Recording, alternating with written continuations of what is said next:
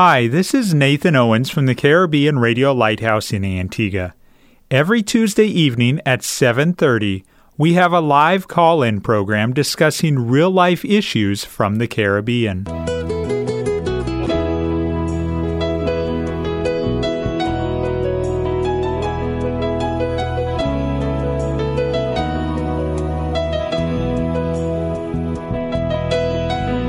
Sanctify them through thy truth. Thy word is truth. You're listening to That's Truth, a live call in program with Dr. David Murphy, designed to answer your questions biblically in this confusing culture.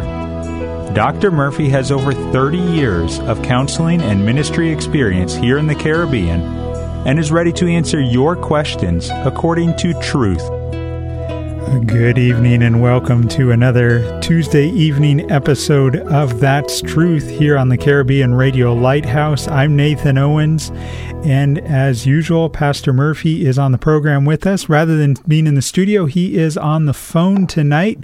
Good evening, Pastor. Uh, good evening, Brother Nathan, and good evening to those who might be listening to the program. Thank you so much for allowing us to come into your home. Yes, and this is not only just a teaching program, this is a live interactive program. And let me share the contact information how you can communicate with us on the program tonight. You can WhatsApp or text your question to 268 782 1454. 268 782 1454 for WhatsApp or text messaging your question. You cannot call tonight uh, since Pastor is on the phone, but we look forward to you sending your question in via WhatsApp or text. Or you can join us on Facebook Live. Go to the Caribbean Radio Lighthouse Facebook page, click on the Facebook Live video feed, and then right there on your device while you listen to the program, you can comment in the comment section, and those comments are being monitored and will get asked to Pastor Murphy live on the air in a timely manner. Pastor, it's good to have you back on the program after being away for a week, and we are going to pick up our topic of the Holy Spirit. And for those who may just be joining us on this particular episode and didn't hear the material you shared in previous episodes on the Holy Spirit, can you give us kind of an overview of why we're doing this topic and what material you have covered? Main reason I suggested that we should do this subject uh, was a follow through from our previous uh, topic dealing with prayer and the biblical emphasis on the Holy Spirit in respect prayer. I just thought it was a natural sequence, uh, sequel that should lead to deal with this topic. The other factor is I mentioned that the Holy Spirit is the chief executive in this current dispensation. Uh, under the New Testament economy, the predominant person who uh, we're familiar with is the Father. Within the New Testament dispensation of salvation, you have the Son who performs the work of redemption. And now, in this current dispensation, the church age of grace, we have the, the prominence of the Holy Spirit, and He directs all attention to Christ but he is a central figure and the central agent that God uses in this dispensation. Uh, and, and, we talked about the matter of, um, in a very real sense, the Holy Spirit personalizes Christianity. Uh, we always perceive that the Father sitting on the throne, the Son sitting at his right hand, then we're told that the Holy Spirit will come, He will live within you, He'll abide with you, He'll comfort you, He'll be the paraclete, the one that comes alongside to aid you and assist you and to help you. So to have what we might call existential Christianity, Christianity at the moment of the time, uh, we thought it was important for also to deal with the whole matter of the, the, the ministry of the Holy Spirit. And then the other thing that we, we, we tried to make some clarity about is the old archaic terms that they use that might uh, create in people's mind a distortion of the uh, personality of the Holy Spirit, and that's the fact that he's called the Holy Ghost. And we want to make some clarification as to why that term is used, especially if you're using a, the King James Version as opposed to a modern version. Uh, we kind of made that very clear why that is the case. And then we, we move into the uh, the whole matter of why the church over a period of history has not given as much attention to the Holy Spirit as it should. And, and it seemed to be only in the last few centuries that the church zeroed in on this subject. And we pointed out that uh, the main reason for this uh, had to do with the fact that the church was always uh, defending or contending for the doctrine of Christ, especially in relation to his personality, uh, his identity, his deity, and his humanity. And there have always been issues that cause the church to concentrate on trying to get some clarity on what this real doctrine of Christ was all about. Uh, so the church, in its absorption with, with dealing with that particular subject, um, um, did not have time to really focus so much on the Holy Spirit. And it's only as doctrinal issues became uh, a matter of contention that the switch was made to start to deal with the Holy Spirit. Uh, so we, we talked about the monarchian heresy, we talked about the Ebionites, we talked about the Gnostic uh, philosophy that entered the church, and of course we talked about the monarchian um, heresy as well that had to do with what's called modalism. So we dealt with, with those type of matters. The other thing we drew attention to, Nathan, is that um, a lot of emphasis was placed by the church in the Dark Ages, not so much on the power of the Holy Spirit, but the hello. Yeah, you're on. Continue. Uh, okay, sorry. Uh, a lot of emphasis was not placed so much on the power of the Holy Spirit. Uh, emphasis was placed on the church as a means of grace. And so the priest had tremendous power to forgive sin and not forgive sin. Uh, he had the power to uh, speak in Latin and somehow miraculously transformed the wafer and the wine into the blood and, uh, and bread, uh, body of Christ. And the church was perceived as the chief channel of grace. Uh, of course, Mary became the center of a lot of worship. And if you needed help, you turned to her for help, who would turn to Jesus, who would go to the Father. In addition to that, you had this great repository of grace that the saints were supposed to have had. They had more grace than they needed. So there's a bank of grace in heaven that you could tap into. And of course, you've got the seven sacraments, which are also means of grace. So really, you can understand why there was not so much emphasis on the Holy Spirit, because these were uh, means of getting the help and the power that you need uh, in your daily life. Uh, that helps to explain in some measure why uh, there was not so much emphasis on this subject and not with.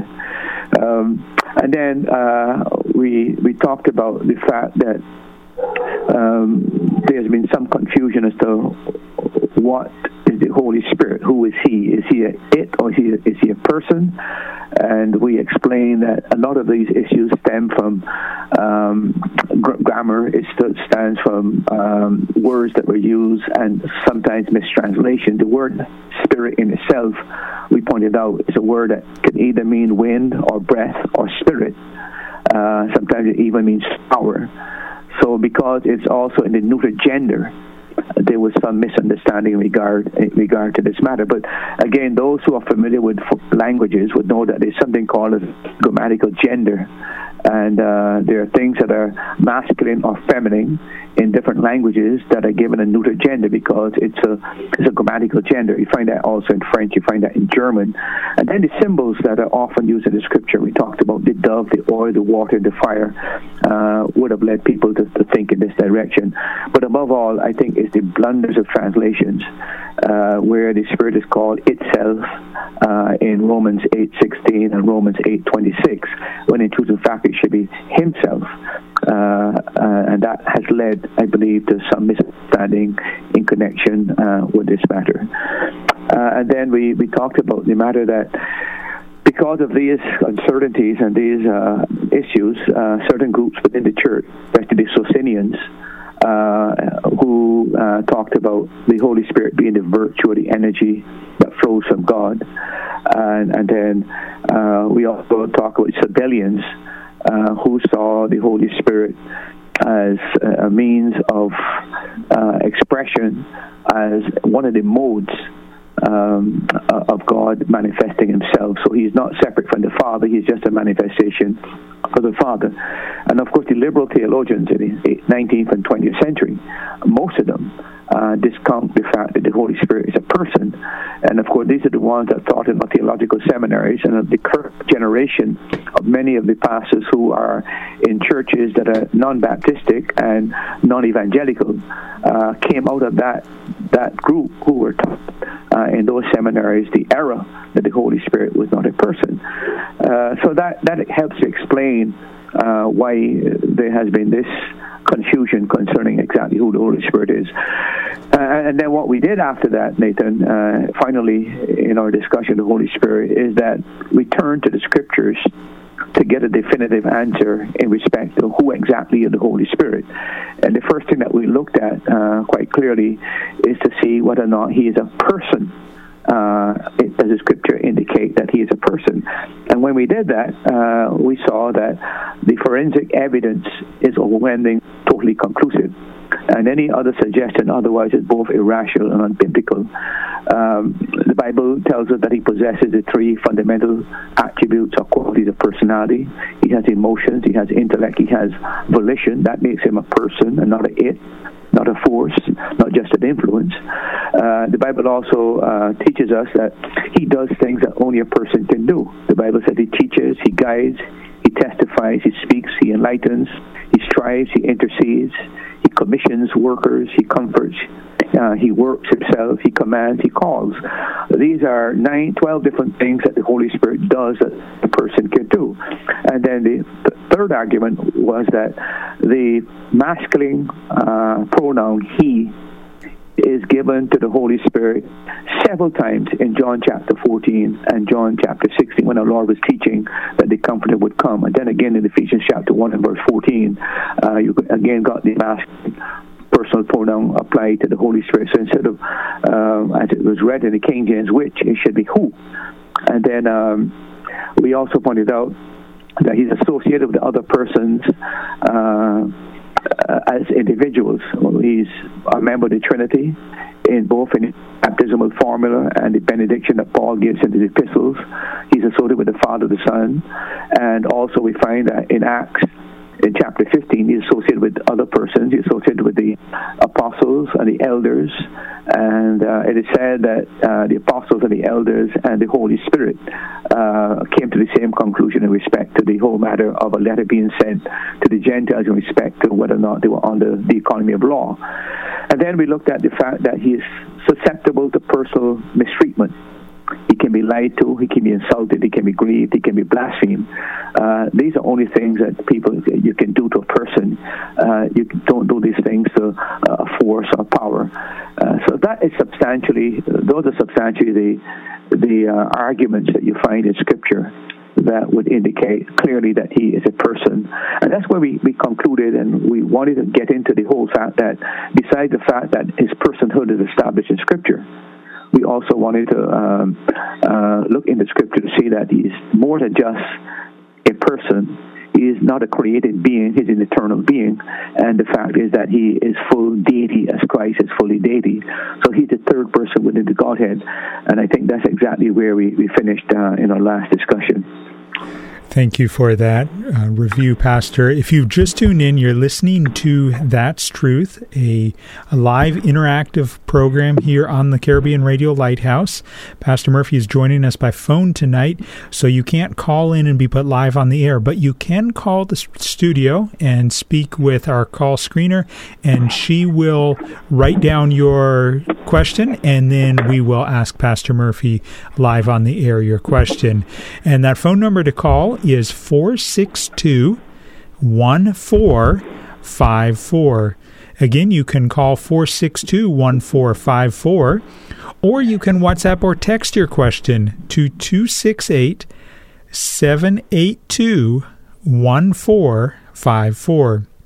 WhatsApp or text 268 782 1454. Or you can join us on Facebook Live. Go to the Caribbean Radio Lighthouse Facebook page, click on the Facebook Live video feed, and you can comment your question in the comment section on your device. Pastor, is it possible to put too much emphasis on the Holy Spirit? Are there religious groups that have done that?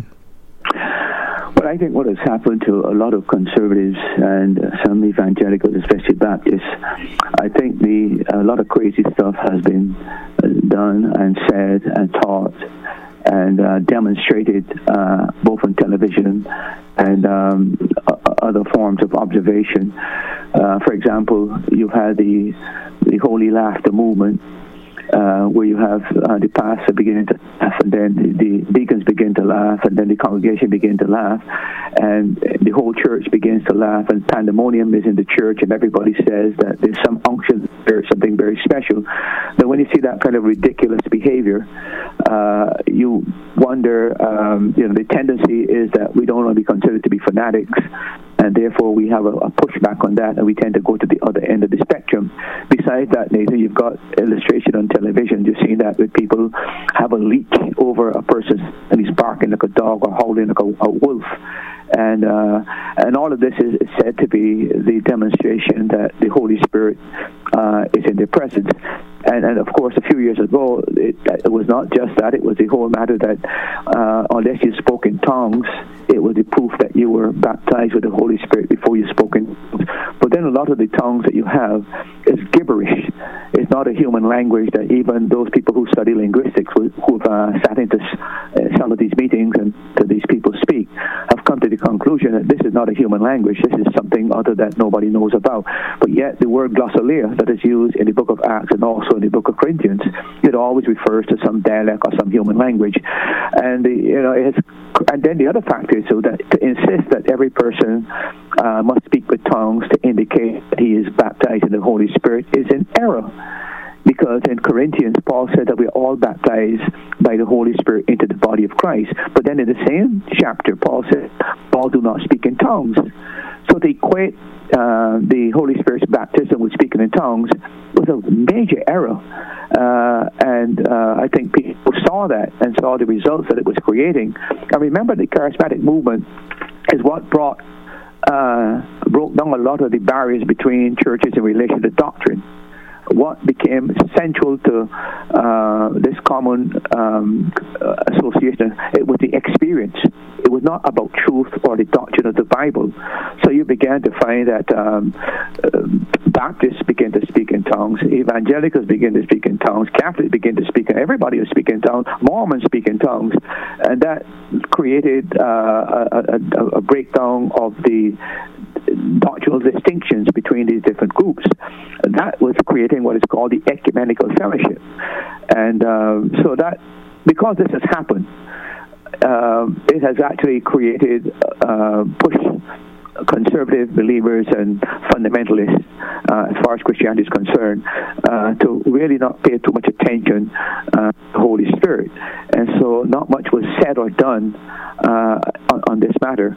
Uh, it's like, you know, you're trying to avoid an extreme position, but in the long term, uh, you do damage to your own movement or your own group because you have demoted or not paid attention to the Holy Spirit as you should. I think that has happened. Uh, so there is a danger of both overemphasizing uh, the Holy Spirit and also a danger of neglecting the ministry of the Holy Spirit.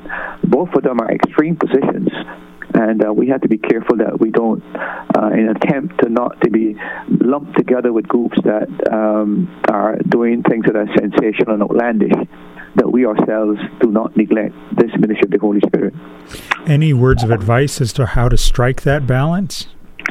Well, I think the best way to do that is to go to the scriptures uh, study for yourself what the Bible teaches on these matters. Uh, where there are controversial issues, where there seem to be a disparity of opinions, what you do basically is let the Bible be the final authority, the standard, the canon by which you decide whether this controversial issue, uh, who is right about this whole matter. But the, the only best way to deal with that is you yourself as an individual getting into the scriptures, searching out what the Bible teaches on these matters, and getting clarity on these matters. And of course, the Holy Spirit is the one to guide you into all truth.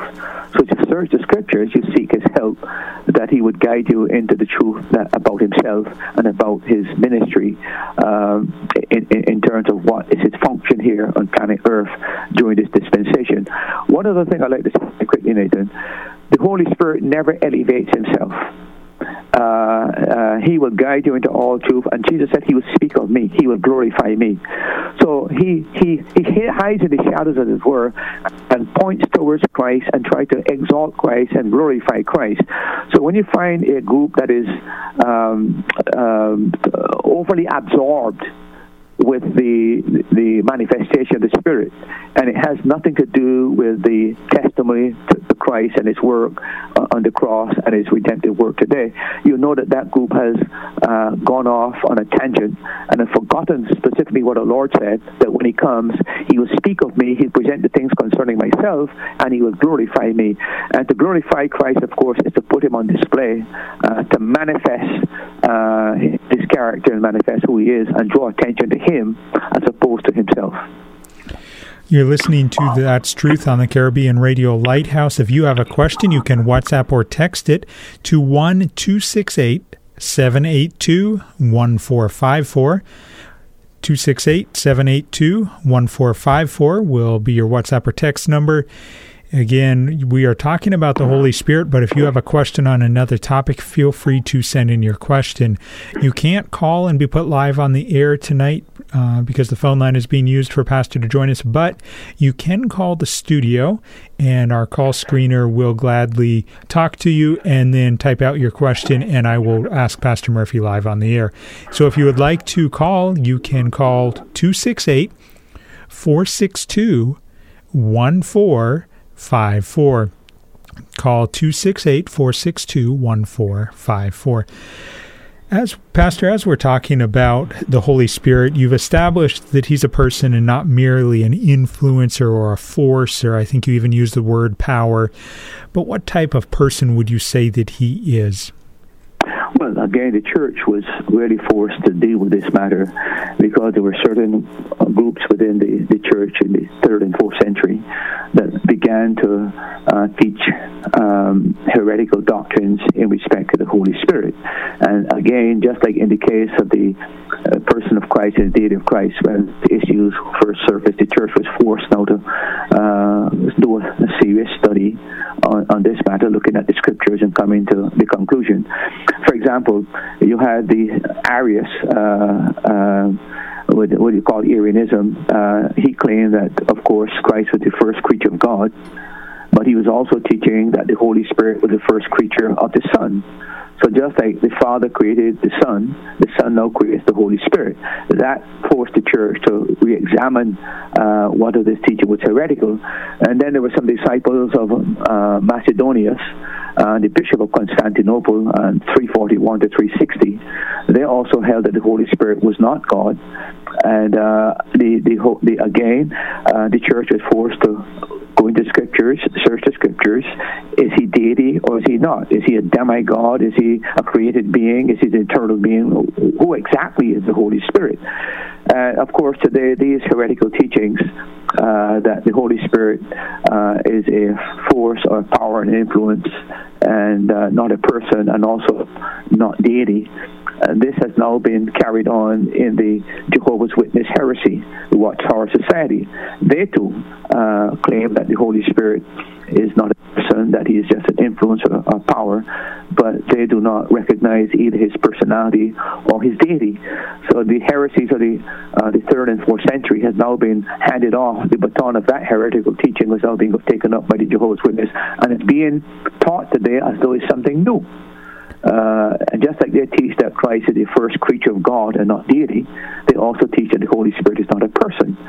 So uh, that is what these kind of teachings are what forced the church to um, to examine uh, the uh, who exactly what does the Bible teach on this matter. So he's and he's an eternal he's an eternal being. He wasn't created. But what arguments from Scripture are there for his deity? Well, the church came up when it uh, with seven arguments that would support and vindicate the deity of Christ.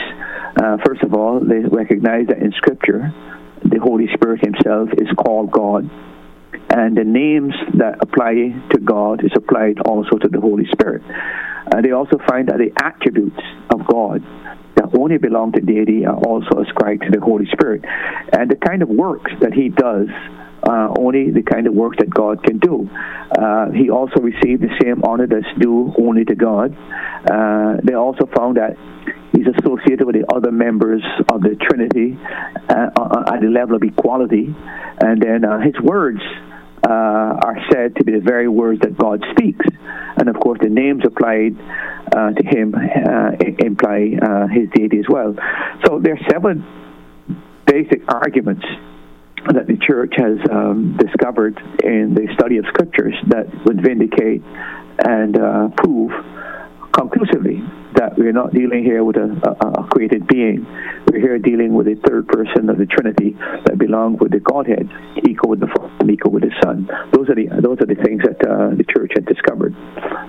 Uh, if you want us to want me to elaborate on these things yes. and uh, verify the evidence, uh, I hope you are able to yourself check these scriptures for me. Yes, I can. Right. Uh, the first one is that uh, the Holy Spirit Himself is called God. Uh, if you look at Acts chapter 5 and verse 3, verse 4, and verse 9, Acts chapter 5, uh, you have the incident of Ananias and Sapphira uh, who mislead the disciples by uh, really uh, prevaricating and creating, uh, speaking a lie in respect to some property that they sold because they wanted to be considered to be generous and to be people who are um, humanitarian and, and just wanted to get the applause of the other members. And it's interesting what Peter said in those passages. So if you read uh, Acts 5 3, Acts 5 4, and Acts 5 9, uh, you will see the connection there, the fact that the Holy Spirit is, in fact, called God in that passage. All right, those verses say, But Peter said, Ananias, why hath Satan filled thine heart to lie to the Holy Ghost, and to keep back part of the price of the land? Verse 4 Whiles it remained, was it not thine own? And after it was sold, was it not thine own power? In thine own power? Why hast thou conceived this thing in thine heart? Thou hast not lied unto men, but unto God. And skipping down to verse number 9, then Peter said unto her, How is it that ye have agreed together to tempt the Spirit of the Lord? Behold, the feet of them which have buried thy husband are at the door, and shall carry thee out. Yeah, you, you notice in the first case, um, he said, uh, you know, you, you've lied um, in, in verse number 3 and then he said that you've lied not to men, but you've lied uh, to God. Uh, so he said you've lied to the Holy Spirit in verse 3. And then in verse 4, he said you've not lied uh, to man, you've lied to God. And then uh, in verse number 9, he said you've lied to the Spirit of God. So clearly, uh, lying to the Holy Spirit is said to be lying to God. So he's equated, and the, the, the antecedent is clearly the Holy Spirit in, in, in, verse number four. Antecedent has to be the Holy Spirit in verse number three. So eh, when you look at Scripture, uh, that passage is very, very clear that the Holy Spirit Himself is described as God. Lying to Him is lying to God. Uh, in, in, in, Corinthians 17, if you just look at that, Second Corinthians chapter 3, verse 17. 2 Corinthians 3 17 says, Now the Lord is the Spirit, and where the Spirit of the Lord is, there is freedom. Yeah, again, the Lord is the Spirit. So he's equating the of God uh, to the Holy Spirit and indicating that uh, when you speak of the Holy Spirit, you're speaking of the Lord. That's what he's called the Spirit of God in Acts chapter 5 and verse number 9. There's another interesting passage in, in Job chapter 33, verse 4. Uh, if you would like to read that, please. Job 33 and verse 4 reads as follows The Spirit of God has made me, and the breath of the Almighty gives me life You see, there's a parallelism. The Spirit of God is the same thing as the breath of God. Say the Spirit of God, the Spirit of the Almighty. Uh, in the in the uh, Hebrew way of writing, uh, there's what you call parallelism. So he's equating these. And, and the, if you read the uh, the King James, it's it's called the the the Spirit of the Almighty. The word is El Shaddai, the Almighty. Uh, so the, the, the Spirit of the Almighty is the same thing as the breath of God, Spirit of God. Uh, and he said, He has made me. Uh, so that's an indication there in the Old Testament that the, the Spirit of God is mentioned in the Old Testament. and that he's part of the whole matter of creation. As a matter of fact, when you go into the scripture, and you search the scriptures, you'll find that both the Father, the Son, and the Holy Spirit are all part of the engage the, the, the act of creation because it's part of the Godhead. Um, so there you have it. He's called God in the book of Acts. He's given the name, same name to God in the book of Corinthians chapter 3, the, the, the divine name Lord. And in the book of Job, uh, he's called the Spirit of God as the one that has, has made him. The Pastor, is that, we, we yeah. have a question that has come in. Sure. Uh, it says, Good night. I have a question. Can the spirit of deceased of the deceased visit their loved ones? There's no indication in the scriptures that that well, I shouldn't say there's no indication. Uh, you do have what is called necromancy mentioned in the scriptures, where people are trying to get in contact with the dead spirits of the ancestors. Everywhere in the Bible, that is considered to be an abomination.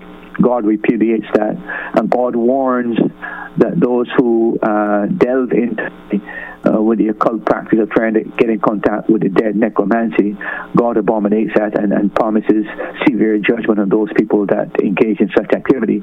What I believe that happens in a case like that is that you have demonic spirits that impersonate people who are dead.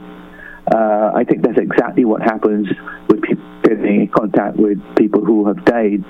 Uh, there's only one passage in the Bible, uh, in the book of, uh, it's either, I think it's Second Samuel, where King Saul, because of his repeated life of disobedience, uh, God had withdrawn in spirit from King Saul, and uh, there was no prophet, there was no prayer, there was no priest, there was no seer. The Bible says the heavens were like brass to this man because of his repeated acts of disobedience. And in his attempt to find out uh, what his destiny and what would happen in case of a, a, a battle he was going to, he went to the witch of Endor and tried to call up Samuel. And it is very, very clear in that passage, in my mind, that God miraculously allowed Samuel to come up and give him a prophetic word in terms of his doom and his judgment that he would die. So much so that when Samuel actually appeared, the the the, uh, the witch was so uh, sh- shocked that uh, Samuel had actually appeared, that it seems very clear that this was not something that she was accustomed to. This is something that happened miraculously, but God didn't intervene in that case. But that's not a basis for people engaging in, in necromancy and get involved in, in dealing with spiritism and, and calling it the dead. Uh, this is something God warns against, and uh, pagans have always uh, practiced this kind of, of behavior, and also the neo-paganistic era in which we're living, there are many people who are very learned, very sophisticated, very educated, and sometimes very scientific that have completely ignored God's warning and uh, uh, uh, practice spiritism and try to get in contact with people uh, who have died. But uh, there's no indication in Scripture that the the being or the entity that these people get in contact with are actually the spirit of the people that are dead, because the Bible says "Upon the man wants to die, but after this, the judgment. So there's no indication that the living and the dead can be in contact. But certainly, if you or I were uh, the eternal enemy of God and I wanted to deceive humankind, uh, there's no question about it. I would use my demonic power, powers and my demonic beings uh, to impersonate those. Remember that Satan's been on planet Earth for over 6,000 years, if you take the biblical um, um, period of time. And these, these evil spirits also have been observing humankind for so long. So they clearly, within your lifetime or my lifetime, would know my character, my characteristics, my behavior, my acts, whatever is involved, my thinking. And uh, it would not be beyond them because we're dealing with beings that are far more intelligent than man, far smarter and more subtle than man is. So it's not uh, outlandish uh, to consider that it's possible for these these fallen angelic beings who are now demonic powers to imitate people and to deceive them into thinking that they're actually in contact those people that uh, people want to meet, like their moms and dad, brothers and sisters, or some person who's died. Thank you to the individual who sent in that question. And if you have a question that you would like Pastor to answer from a biblical worldview and using scripture, please, you can send it in via WhatsApp or text message to 1 268 782 1454. Again, WhatsApp or text 268 782 1454. If you would like to call, you can call and speak to our call screener, and then she will type out your question, and I will ask Pastor Murphy live on the air. The phone number to call for tonight's episode is 462 1454. 54. Again, 268 462 1454 is the phone number to call for tonight's episode. If you would like to join us on Facebook Live, go to the Caribbean Radio Lighthouse Facebook page, click on the Facebook Live video link, and you can comment right there on your device, and I will pass along those comments or those questions to Pastor Murphy in a timely manner. Pastor, uh, follow up question from, or a follow up comment in relation to the question that was just asked. Uh, the reason for my question: two nights ago, my mom said around 1:30 a.m. she distinctively heard someone walk through the hallway and pulled the curtain in her door of her bedroom. But that is possible, you know. I, I have had some weird experiences myself. Uh, I my, I don't want to sound bizarre, but I've been sleeping in my mom's home when I uh, after she died, and I wouldn't kid you. Um, there was a rush of noise and wind uh, in the ceiling. It could not have been a rat. I don't know what it was, but I was terrified. And there's no question that there are evil powers and evil forces that can do these kind of things. Uh, what we got to be careful is that we don't become enamored uh, with this kind of traffic this kind of activity, but there's certainly uh, mysterious, uh, invisible activity that goes on. Uh, I've had friends who have told me that they've been, and I have no doubt to believe that, that people who are sincere, I've had pe- believers who have told me this, uh, that they've been uh, walking to a dark area, then they've, they've seen a cat, and then suddenly it just disappears uh, I don't doubt that these things really happen because we're living in a world of not flesh and blood only. And that's the thing we have forgotten. We are living in a world of invisible evil powers that are working against human interests. Our problem is that, sorry. No, go ahead. No, I'm saying the problem is that uh, we think it's a flesh and, flesh and blood battle, uh, but we don't understand that behind a lot of the activities going on uh, in this world, there are demonic powers, invisible powers that are seeking to create havoc, to ruin man, to destroy man. Uh, one cannot read Ephesians chapter 6 uh, where Paul talks about spiritual wickedness in high places, the workers of darkness, principalities and powers. These are terms that are used to describe uh, fallen angelic beings that have now become demonic monsters that work in concert with Satan to bring about his plan to destroy humanity and, of course, to frustrate the work of God. This is a battle that's been going on for the Garden of Eden until now. This is a, battle. Um, our problem as human beings is that we cannot see the invisible world. And because we live in a world of flesh and blood, uh, we have become pawns to, to, these entities that we're not fully aware of. And we think that most that happened to us that somehow is just a flesh and battle. But the Bible warns against that. And we, as Christians in particular, should be aware that we are in a great battle uh, with invisible forces that uh, are competing against the divine plan, uh, trying to bring man to ruin and to frustrate the work of God and destroy his church. So I'm not surprised that uh, she would have seen things of this nature. And remember that angels, clearly in the Old Testament can uh, materialize. Uh, you read the book of, read the Gospels, how they appear and disappear. Uh, so they're not like human beings that have flesh, but they have the capacity to materialize um, and manifest themselves in human form. We see that both in the Old Testament and the New Testament. So if you don't see things like this happen. Another question that has come in. Good night, gentlemen. Were Ananias and Sapphira saved in another example of God destroying his children due to their wickedness, sort of like the sons who burned incense and got killed by God in Exodus or Leviticus, I think? Thank you in advance for answering. There's no definitive answer uh, as far as whether or not Ananias and Sapphira were saved.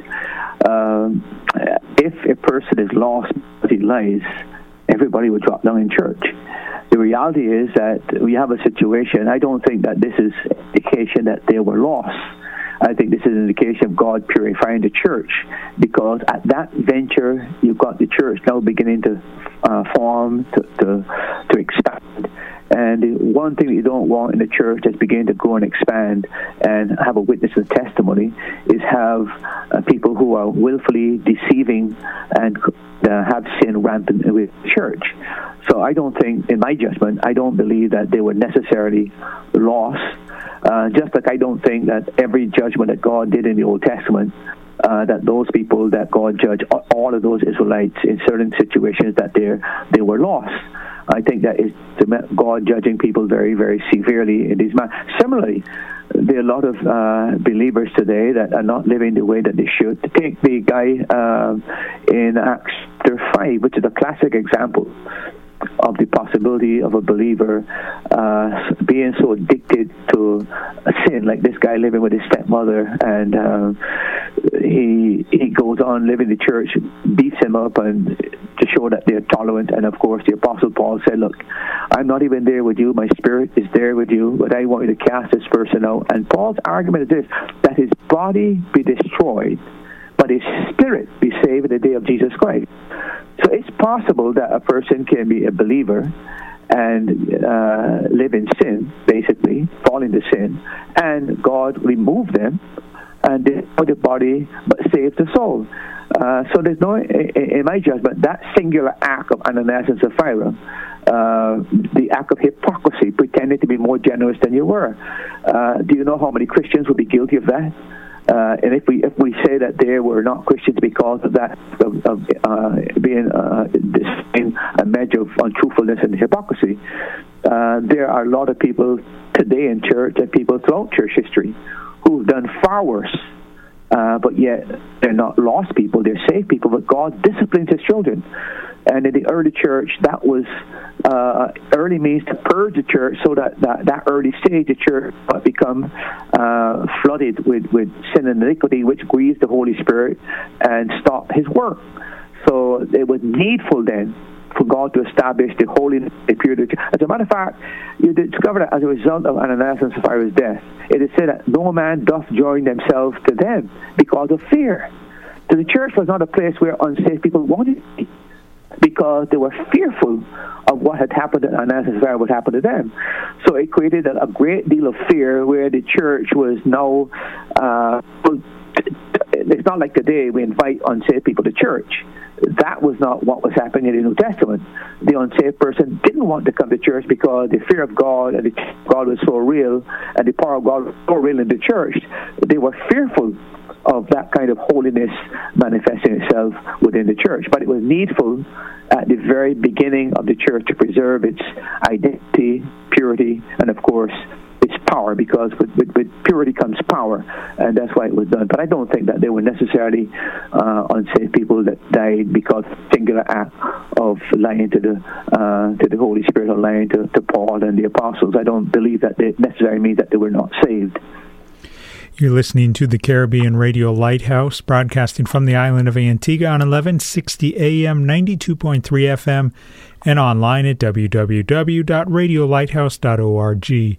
Thank you to the individuals who have been sending in questions thus far tonight. If you have a question that you would like answered from a biblical worldview, or you're curious what the Bible says or why it doesn't say something about a particular topic, feel free to WhatsApp or text your question to 268 782 1454. If you'd like to call, you can call and speak with our call screener, and she will type out your question, and I will ask Pastor Murphy as soon as I get it. And the phone number to call is 268 462 1454.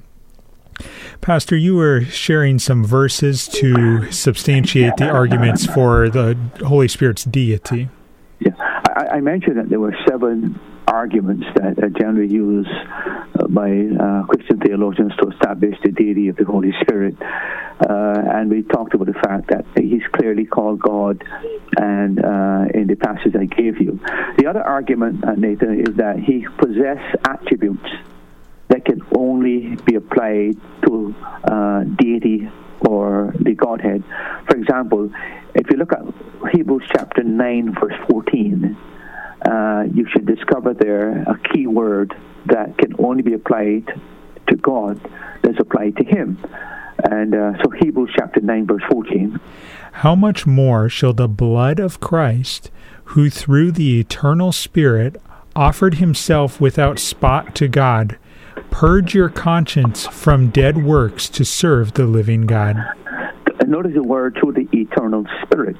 It's referring to the Holy Spirit. As our Lord ministered from the time he was in the womb and uh, he was anointed uh, with the Holy Spirit. And of course, the Holy Spirit also came upon him at his baptism.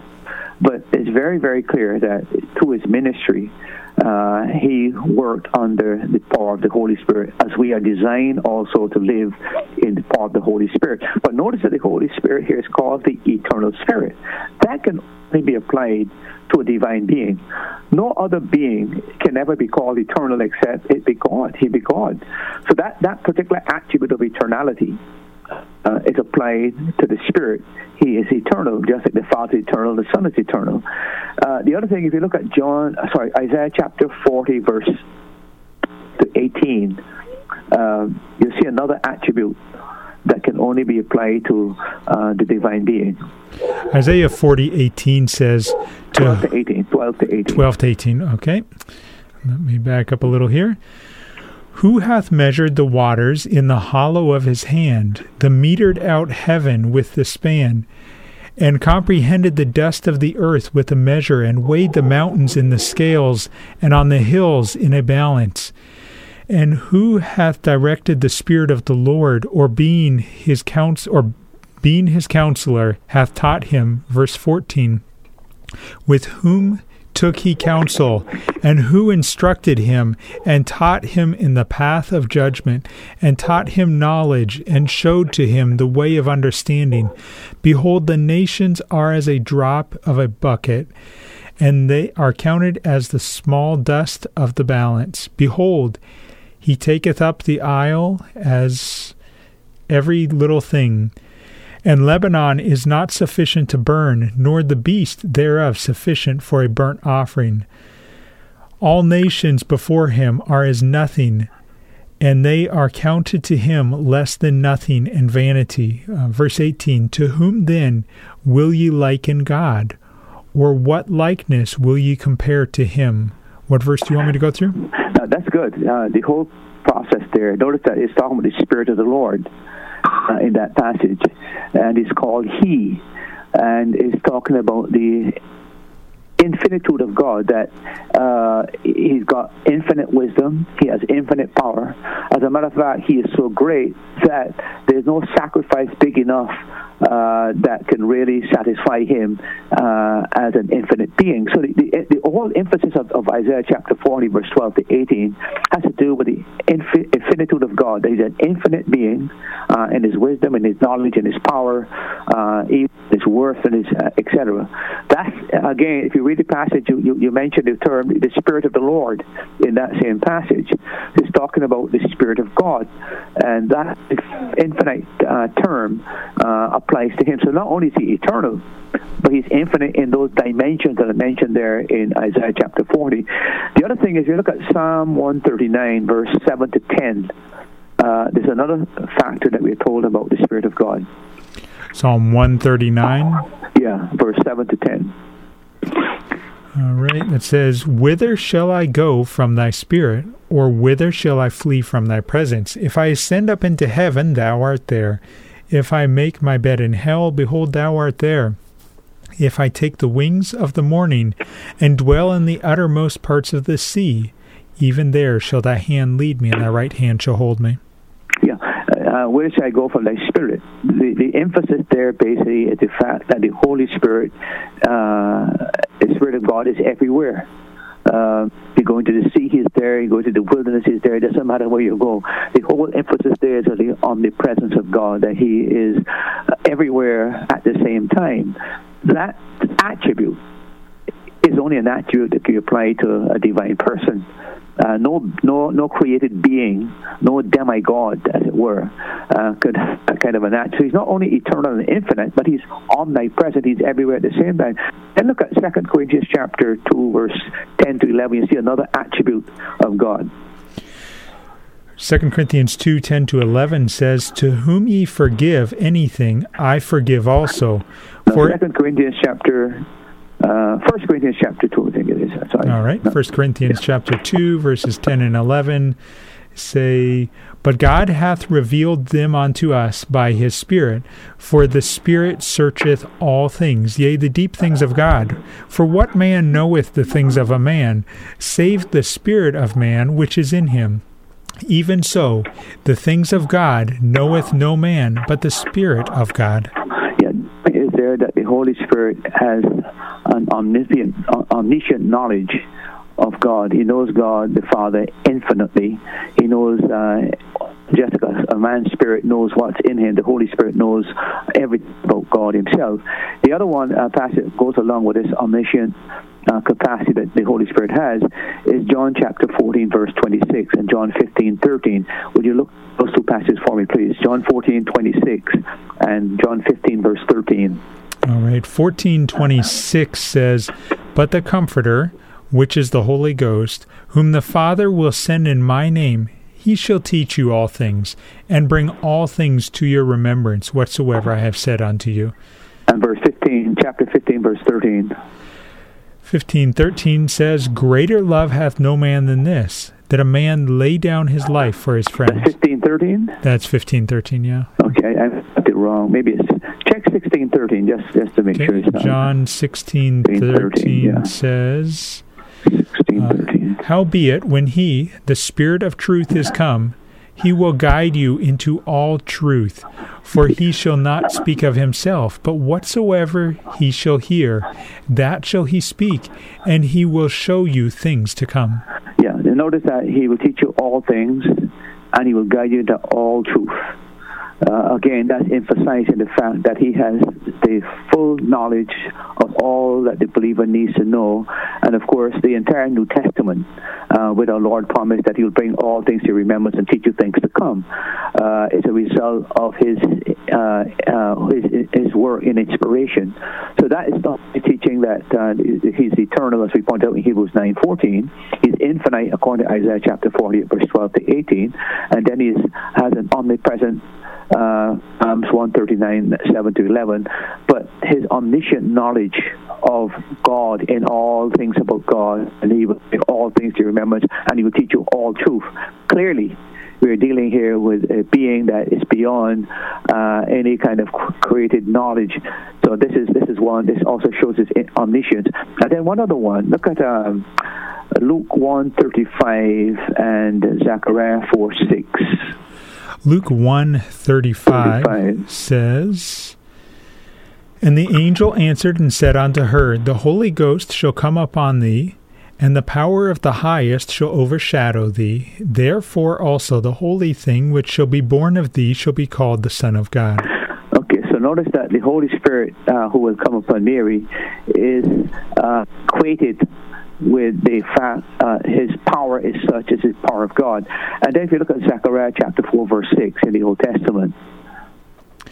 Zechariah chapter 4, 6.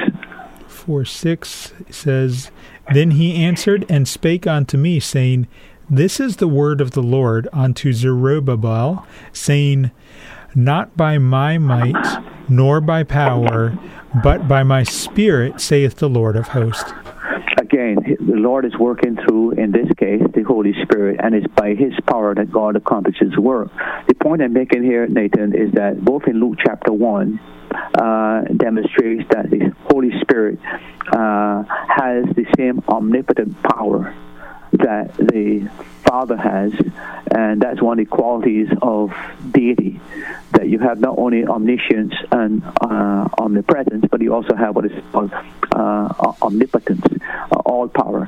Uh, so when you look at the fact that He's called God, and the other thing is that He possesses those attributes that only can be applied to a divine being. He's, he's eternal, He's infinite, He's omnipresent, He's omniscient, and He's omnipotent. Uh, clearly, Uh, no being outside of God or the Godhood uh, would possess those kind of attributes. So that's the second argument that the church has discovered in studying the scriptures uh, in terms of who this person is. Uh, they discovered that he's called God. They discovered that he has the attributes, what you might call the non-communicable attributes of God.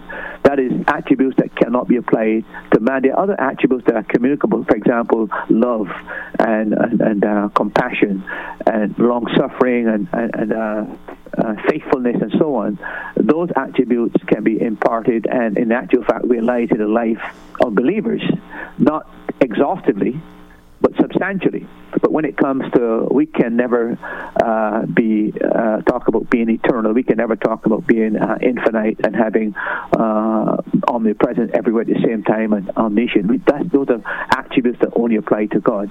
The third argument that the church uses that the works that before you Spirit, before you go on to that, uh, we've got three questions that have come in.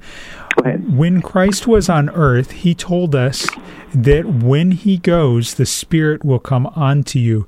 But when the but when Christ goes, he will send the Spirit, and Christ will never leave you or forsake you.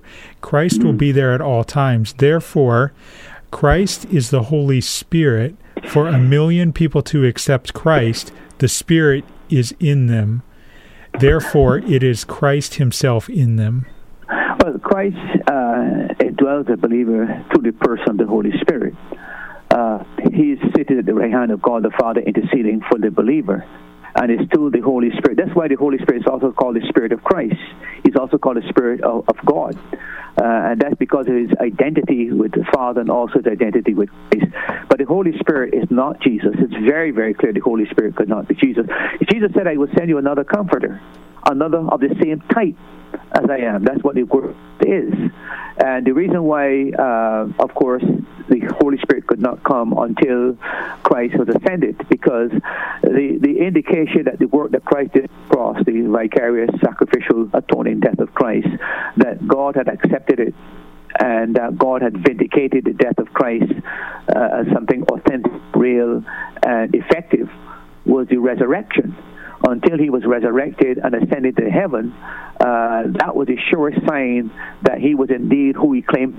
Paul tells us in Romans chapter 1, verse 4, he was demonstrated to be the Son of God by the resurrection from the dead. So he could not, uh, the Holy Spirit could not have come until this work of redemption was completed. God has vindicated that this work that Christ did was authentic and real, and uh, he was satisfied. And after that taken place, uh, he ascended to the Father, and the Holy Spirit was sent as a result of his ascending.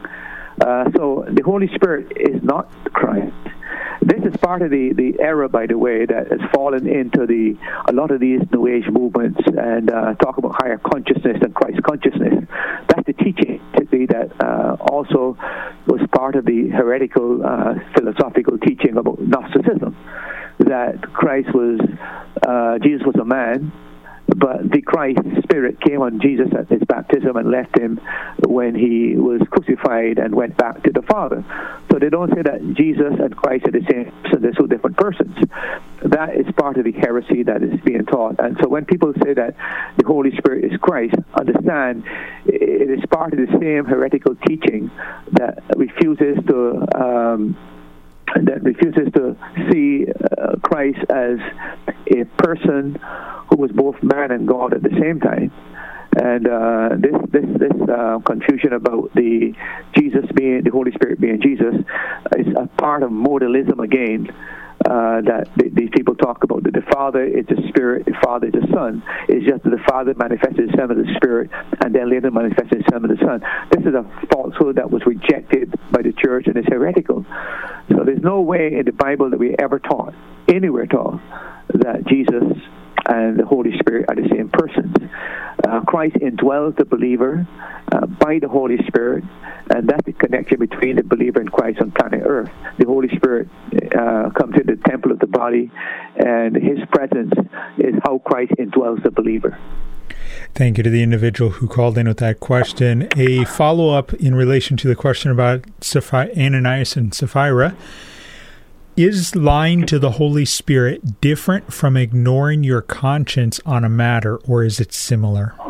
No, in the case here, uh, in the book of Acts, uh, it is very, very clear that as far as uh, uh, Peter was concerned and the others was concerned, uh, that this was a deliberate lie uh, against the Holy Spirit. Uh, lying against your conscience is not the same as land against your, uh, the Holy Spirit. Uh, lying against your conscience is the soul's economic, uh, sorry, um, automatic warning system. Uh, God has implanted in every man something called a conscience, written in man's heart uh, man is pre-programmed with the law written in his heart. Romans chapter 1 speaks about that. The man has the law written in his own heart. So every man that comes into this world is born with a conscience that inclines towards the law.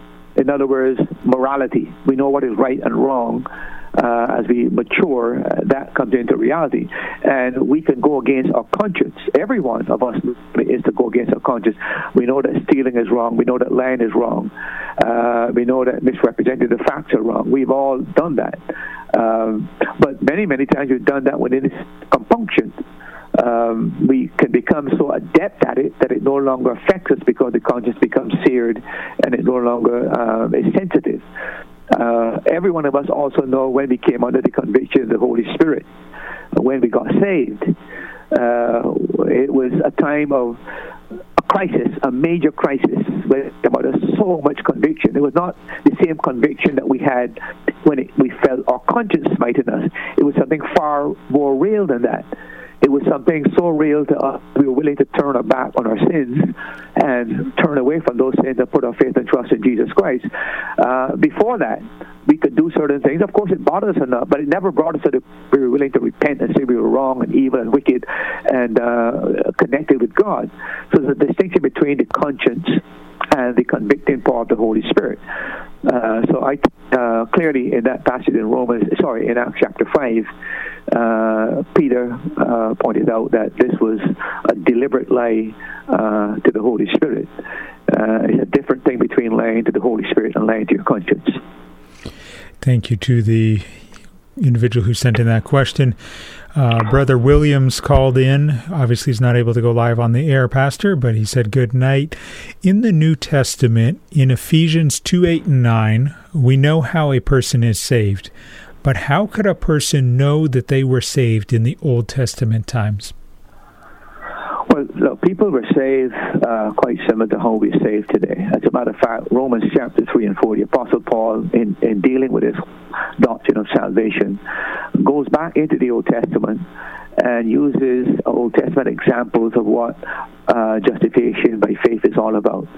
He takes Abraham in Acts, uh, um, Genesis chapter 15 where it is said that Abraham believed and it was counted to him for righteousness. And Paul uses that same argument that that's how Abraham was saved. He was saved by putting his faith and trust in God. Uh, Abraham, uh, you remember our Lord said, Abraham desired to see my day, and he saw my day. I don't remember that in the book of John. But Abraham looked forward to the provision that our Lord promised in the book of Genesis, chapter 3, verse 15, that the seed of the woman would come that would bruise the serpent head and the serpent would bruise uh, his heel. That was pointed to the, the, the promised Messiah that would come. And that promise of a Messiah uh, was carried on in the Old Testament so that people were always looking for the Messiah to come. So they were saved by faith, looking forward to the Messiah coming, that the Lord would send one that redeem, that would forgive.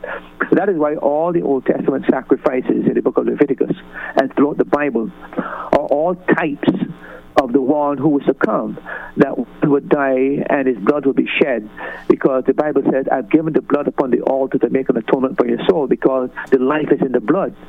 That was a teaching that was continuously taught throughout the Old Testament, throughout the New Testament, until when our Lord came in, in John chapter 1, and John saw the Lord walking by the seaside, he said, Behold, the Lamb of God that takes away the sins of the world. When John made that statement, everybody knew what he was talking about. This is the promised Lamb that would would, would, would, would come.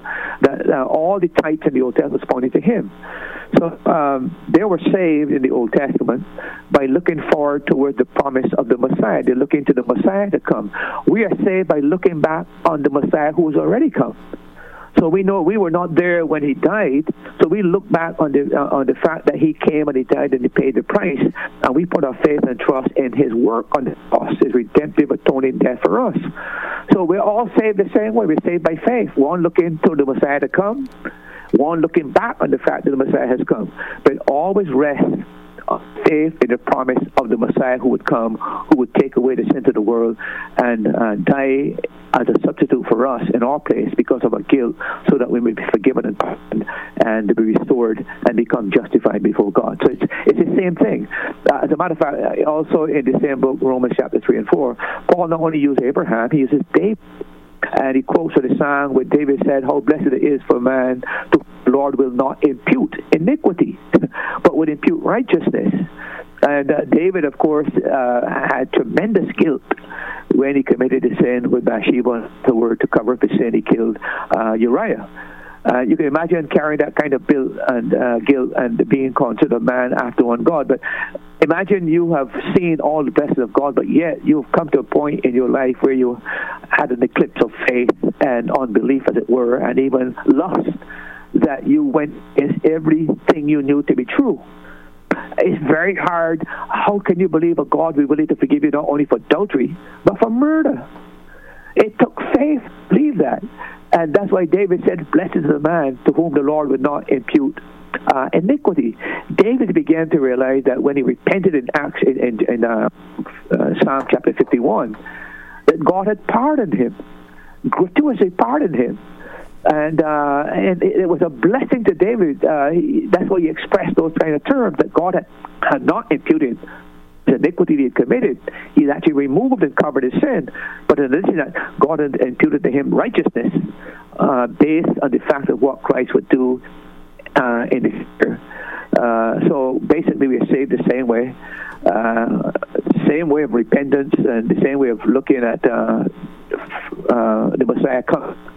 The Messiah already come. We look back on that, but the element of faith is the key that is what uh, justification by faith is all about. All these are that in Romans chapter 3 and Romans chapter 4. So we're saved by the same way. It's just that they look forward to the Messiah coming, look back on the fact that Messiah has already come and paid the price. Thank you, Brother Williams, for sending in that question. Pastor, does it take more faith for us to look back at the Savior or for them to look forward? Or is that even a fair question? I don't know if it's a fair question because you look at it either way. Uh, they never saw the Messiah except those that live in the New Testament times who were looking for the Messiah to come. And think of the trials that they went through that you and I have never been through. Think about the times when the Jewish nation was under threat to be completely obliterated. Think of the times of Esther, where uh, Haman decided that he would obliterate the Jewish race. Uh, think of all the the um, other occasions where the Messiah is coming to the line of David, and the line of David is almost obliterated. Uh, think of all those type of spells, and, and think of how long it was, almost 2,000 years, waiting for the Messiah to come. We now look back on 2,000 years that the Messiah has come. We weren't there. Uh, and just like they depended upon the prophets and the scriptures in the Old Testament, we depend upon the New Testament. So I think, in a very real sense, there is. Uh, I think we have more. Uh, actually, we have more evidence. We have more resources. Uh, we have more scripture than they do. So it means that we should have a, a much greater faith than they had. But it's hard to say that uh, you know if it requires more faith on their on our part. All I would say to you is not so much the quantity of faith the quality of faith in the object of faith. So it's a matter of faith, price, whether Old Testament or New Testament. And it's not so much the quantity, it has to do with the type of faith that you put and the person you put your faith and trust. Whether it be little faith or much faith or in between faith, it's what you put your faith and trust in that determines your destiny and your salvation. We have a follow up uh, in relation to the question earlier about uh, the Holy Spirit and Christ being one.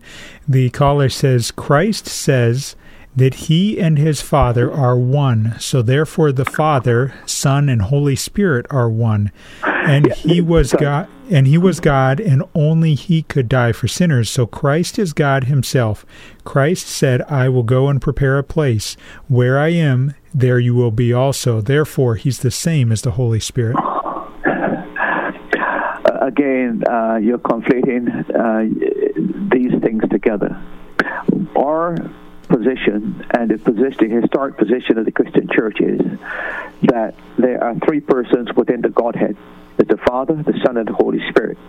There's one God in the sense that there's one essence, one substance, like one humanity, uh, if you understand what I'm saying, uh, to use an equation.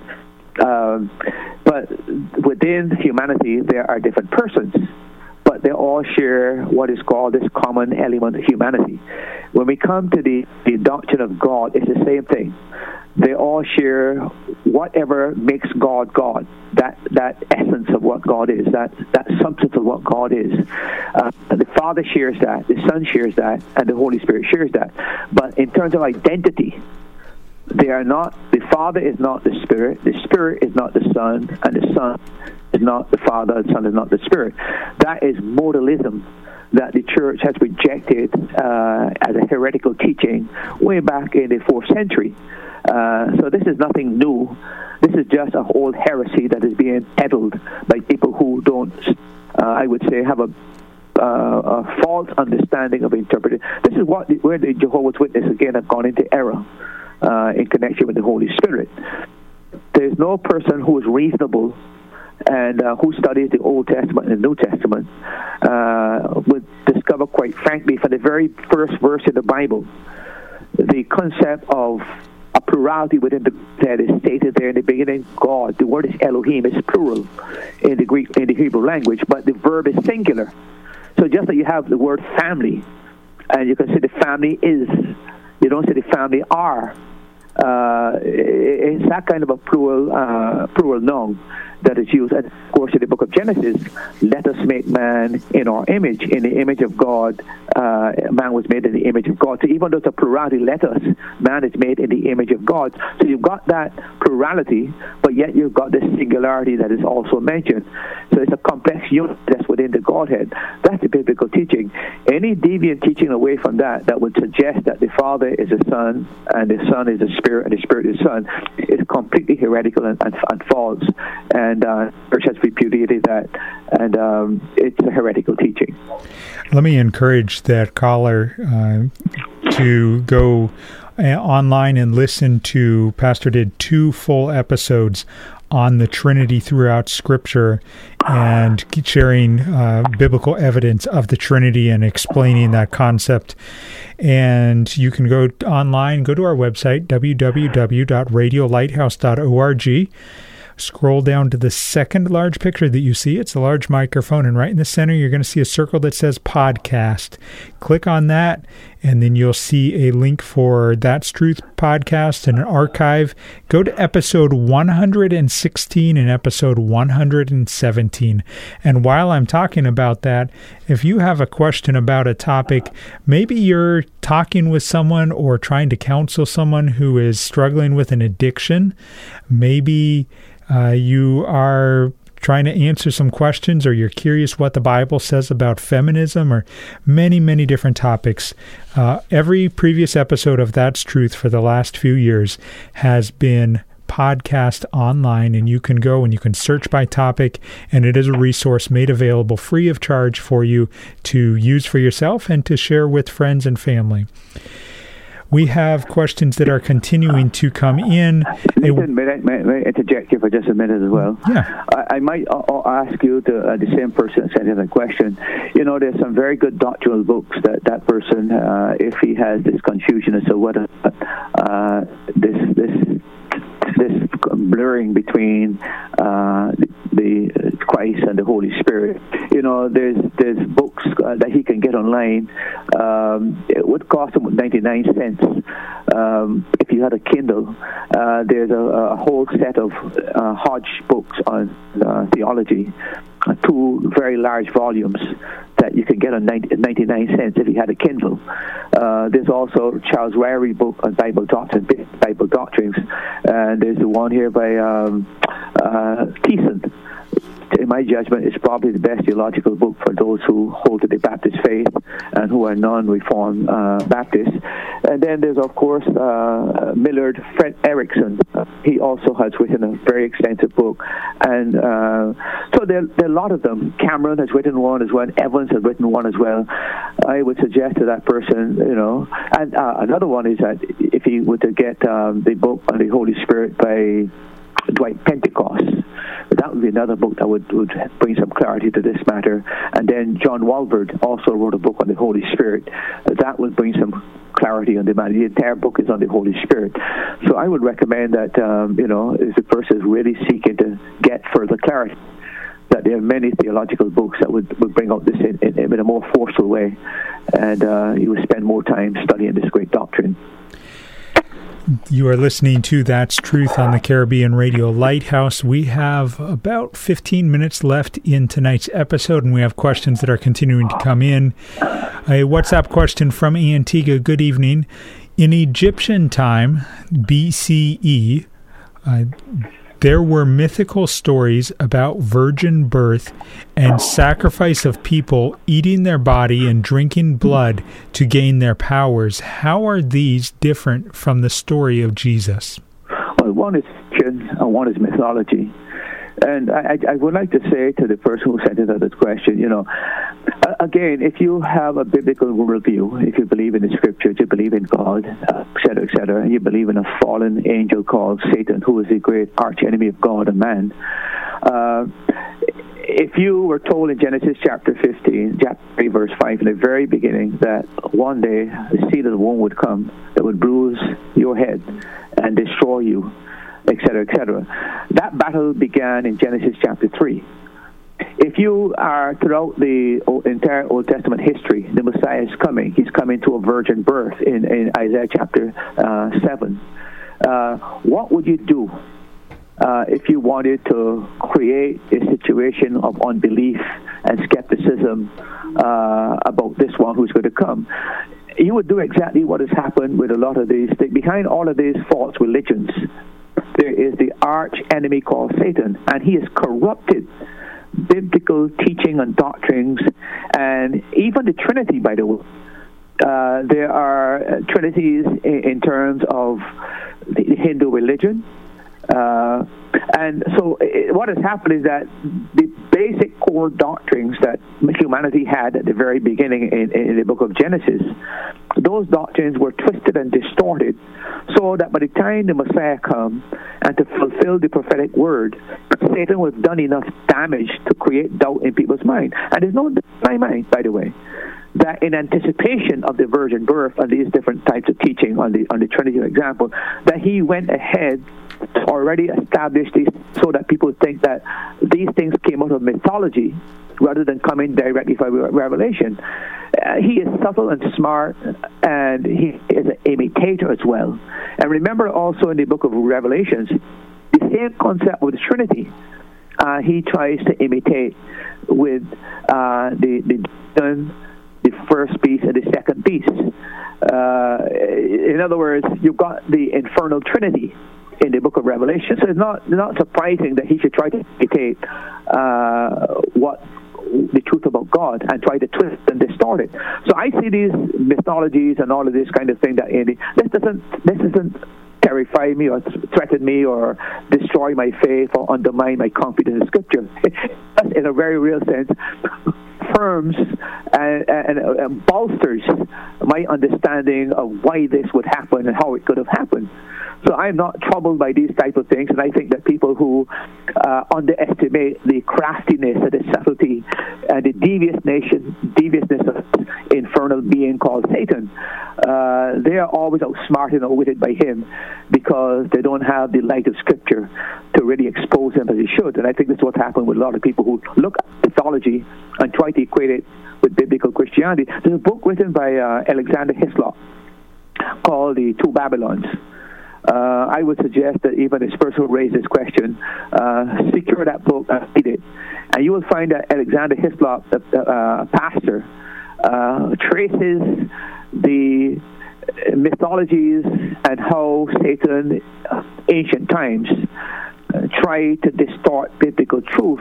For example, in, in, terms of the Catholic Church, how he brought the, the mother and the, and the, and the child, he shows you that even in uh, Isis and um, uh, and others within the Greek mythology, and also within uh, Egyptian um, uh, pagan uh, religion, uh, that they also try to imitate uh, these kind of things and how these things were brought into the church uh, a lot of this teaching that you put in Catholicism was an attempt to uh, give to the heathens who rushed into the church when Christianity became the religion of the Roman uh, Roman world. Uh, they wanted to have duplicates of what the heathen had, so that a lot of what has happened to Christianity. Uh, like uh, Easter, uh, Christmas, a lot of these type of things. There's no question about it. That a lot of that was created uh, to have parallels so that he doesn't have to go to this place or go to that place or do this kind of thing. The church offered similar um, experiences, if I might put that way, in order to keep them from the heathen temple. But in the process, uh, we ended up with a lot of uh, things that should not be in the church being in the church. And that's a fact of history. But I'm not surprised that uh, in the midst of the ancient world, whether it be Egyptian or Greek or, or Roman or any other uh, or Canaanite, that uh, these things were already in order and in place because they were trying to corrupt and to try to create disbelief and unbelief and skepticism. So that when the Messiah comes, there'd be so much confusion about him and what he's supposed to do that people begin to equate these things. By the way, the same argument, Nathan, you find this argument like what this guy is saying in what is called the higher criticism that came out of Germany in the 19th century and was filtered down to, into England and then into the U.S. and corrupted all of these uh, uh, Christian institutions. But it, it, they're embracing these false ideas from ancient mythology and equate it with Christianity, and then uh, destroying Christianity through a lot of their writings for people who were not informed and who were not aware. Uh, and a lot of what they've said in the past has now been disproven, but there's no recanting or retracting on these things. They're still there, and people who read these books still believe in these myths and these falsehoods. We have about six minutes left in tonight's episode. A follow up comment in relate comment or question. I believe it's in relation to the question that Brother Williams asked about people being saved in the Old Testament. From what I read in the Bible, like Isaiah 55 verse 6 and 7 or Ezekiel 18, it's all about repentance and changing our ways from the heart. Jesus even said it using the prodigal son who came to his senses and went back to his father. Would you agree with that? Well, repentance is an uh, indispensable element of salvation. Nobody is saved except to repent. So there's no question that God calls people to repent. But there must also be faith. Without faith, it's impossible to please God. Repentance is only one element. But there was always the, the, the promise from Genesis right through the Bible. The Messiah is coming. When the Messiah comes, he's going to uh, be a substitute and he's going to die an atoning death so that we may be pardoned and forgiven. The, the, the innocent shall die in place of the guilty. And all these sacrificial animals, the, the innocent animals, the lambs and the goats, etc., etc., uh, died in place of man uh, in a temporary way until finally the Messiah would come who would really die in, in, on, on behalf of humanity. That's why he became a man, took on human flesh to die in place of man. But the, the fact is, repentance alone is not going to get anybody to heaven. There must be faith in God in addition to repentance. That's why the Bible says repent and believe. And in the Old Testament, where God calls people to turn back, remember He's calling back people who have faith in God. These are Jewish people who believe in Jehovah God. So that's why there's not so much emphasis on the fact that they must believe in God. But But again, uh, the belief in God is inadequate unless they practice repentance as well. Same thing today. Nobody is saved by simply repenting and not turning to faith in Jesus Christ. You are saved when you repent and put your faith in Jesus Christ. You repent of your sins, Uh, and then you in the work of Jesus Christ as a sufficient means of God justifying you and pardoning you, forgiving you, and imputing Christ's righteousness to you. That's what salvation is all about. It involves both repentance and it, there must be also be that element of faith. We have two more questions that have come in. I'll try and give them to you quickly so we can get through them. Uh, a caller from Herbert's. When Jesus was in heaven, he wasn't Jesus. He was the Word of God. First John. He took on flesh and dwelt among us. The angel told Mary to call his name Jesus. He only got the name Jesus when the angel told Mary to give him the name Jesus. He had the same power as before he was called Jesus. He was full of power because he was anointed by the Holy Spirit, healing sick, raising the dead, because he was full of the power of the Holy Spirit. The same power that raised Jesus is the same power of the Holy Spirit in God. Well, I don't know if we where there's a dispute about that. I, I don't see the, the, the problem with that. Clearly, Christ existed before Abraham was I am. Claims the divine name, the I am, the self-existent one. That's why the Jews took up stones to stone him, saying, "Look, this man not even 40 years old, but yet he's claiming to be older than Abraham." They recognize that, that he was assuming that divine title you find in Exodus chapter three. So uh, there's no dispute that before, when Christ, before Christ came to planet Earth, he was the Word. He was God's Son. And then he assumed human flesh. But remember, in coming in human flesh, he lives as a man. That is why he's filled with the Holy Spirit to live as a man. He's not trying to live as a deity. And I have said this several times on this program. Every time Christ uses divine power, it's never to help himself. It's always to help somebody because he came to be our example how God intended us to live that we would live in the power of the Holy Spirit, depending on the Holy Spirit. So he lived to show us exactly how to live. So he never went outside the parameters of the, the power of the Holy Spirit uh, for himself, but to, for others. He showed again and again that he is God and he had he had divine power uh, in himself, but he never exercised that to help himself. He lived independent upon the Holy Spirit. That's the, that's the teacher. See, both man and God at the same time. This is the great mystery called the hypostatic union, that he's 100% man, 100% God, but he did not use his divine prerogative. Uh, he lived as a man. That's where Philippians chapter 2 come in. He did not consider equality with God something to be held on to or grasped, but made himself of no reputation and took upon himself the form of man and lived as a man among us as a servant and became obedient unto death. But he had to die as a man because God can't die. So as a man, he died in man's place because man sinned, and that is where we have this vicarious atonement that as a man he died in place of man. But to give efficacy to his death, so it's sufficient for the entire world, he has to be God at the same time. Sacrifice has to be of infinite worth, and it can only be of infinite worth if he's not only human, but he's also divine at the same time. We've That's got, a great. All right, sorry to interrupt. We got uh, less than a minute. We got one more question. Let me see if I can get it in here. Hi there. In regards to the belief that God and the Father, the Son, and the Spirit are one and not three in one, I have a friend who also believes this and has mentioned that the teaching for three in one came from Catholicism. Is that true? False. Remember, Catholicism is only something that came up through the, the like the, the, uh, the 1500 years. Uh, long before that, there was no Catholicism. Remember, the word Catholicism means universal. Uh, so when you hear about the Catholic Church in the Apostles' Creed, I believe in the Holy Catholic Church. It doesn't mean the Catholic Church that exists today. It just means I believe in the universal church that the church throughout the world is one because they indwelt by one Holy Spirit. There's one Lord, there's one there's one Spirit, there's one body, there's one church. But that, that term is now perceived to be limited only to a distinct denomination, as it were, called the Catholic Church. But that's not what the meaning of the word originally meant. Thank you very much for all who participated in tonight's program. And, Pastor, thank you for joining us over the phone. Uh, stay tuned, and we will continue to bring you the best Christian programming throughout the Eastern Caribbean.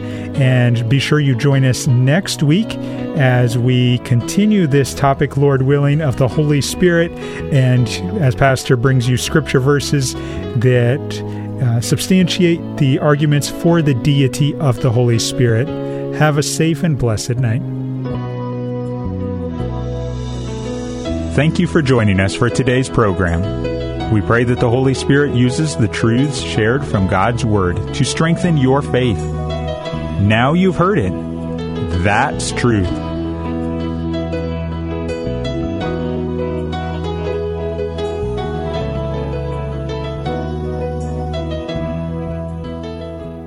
Thanks for listening. Remember, you can hear more answers to life's questions on That's Truth Tuesday at 7:30 p.m. on the Caribbean Radio Lighthouse. If you're in Antigua, you can listen at 92.3 megahertz FM.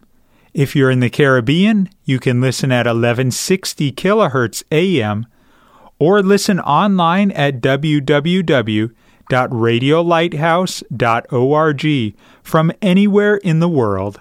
Or you can subscribe to this podcast. Looking forward to having you join us next time.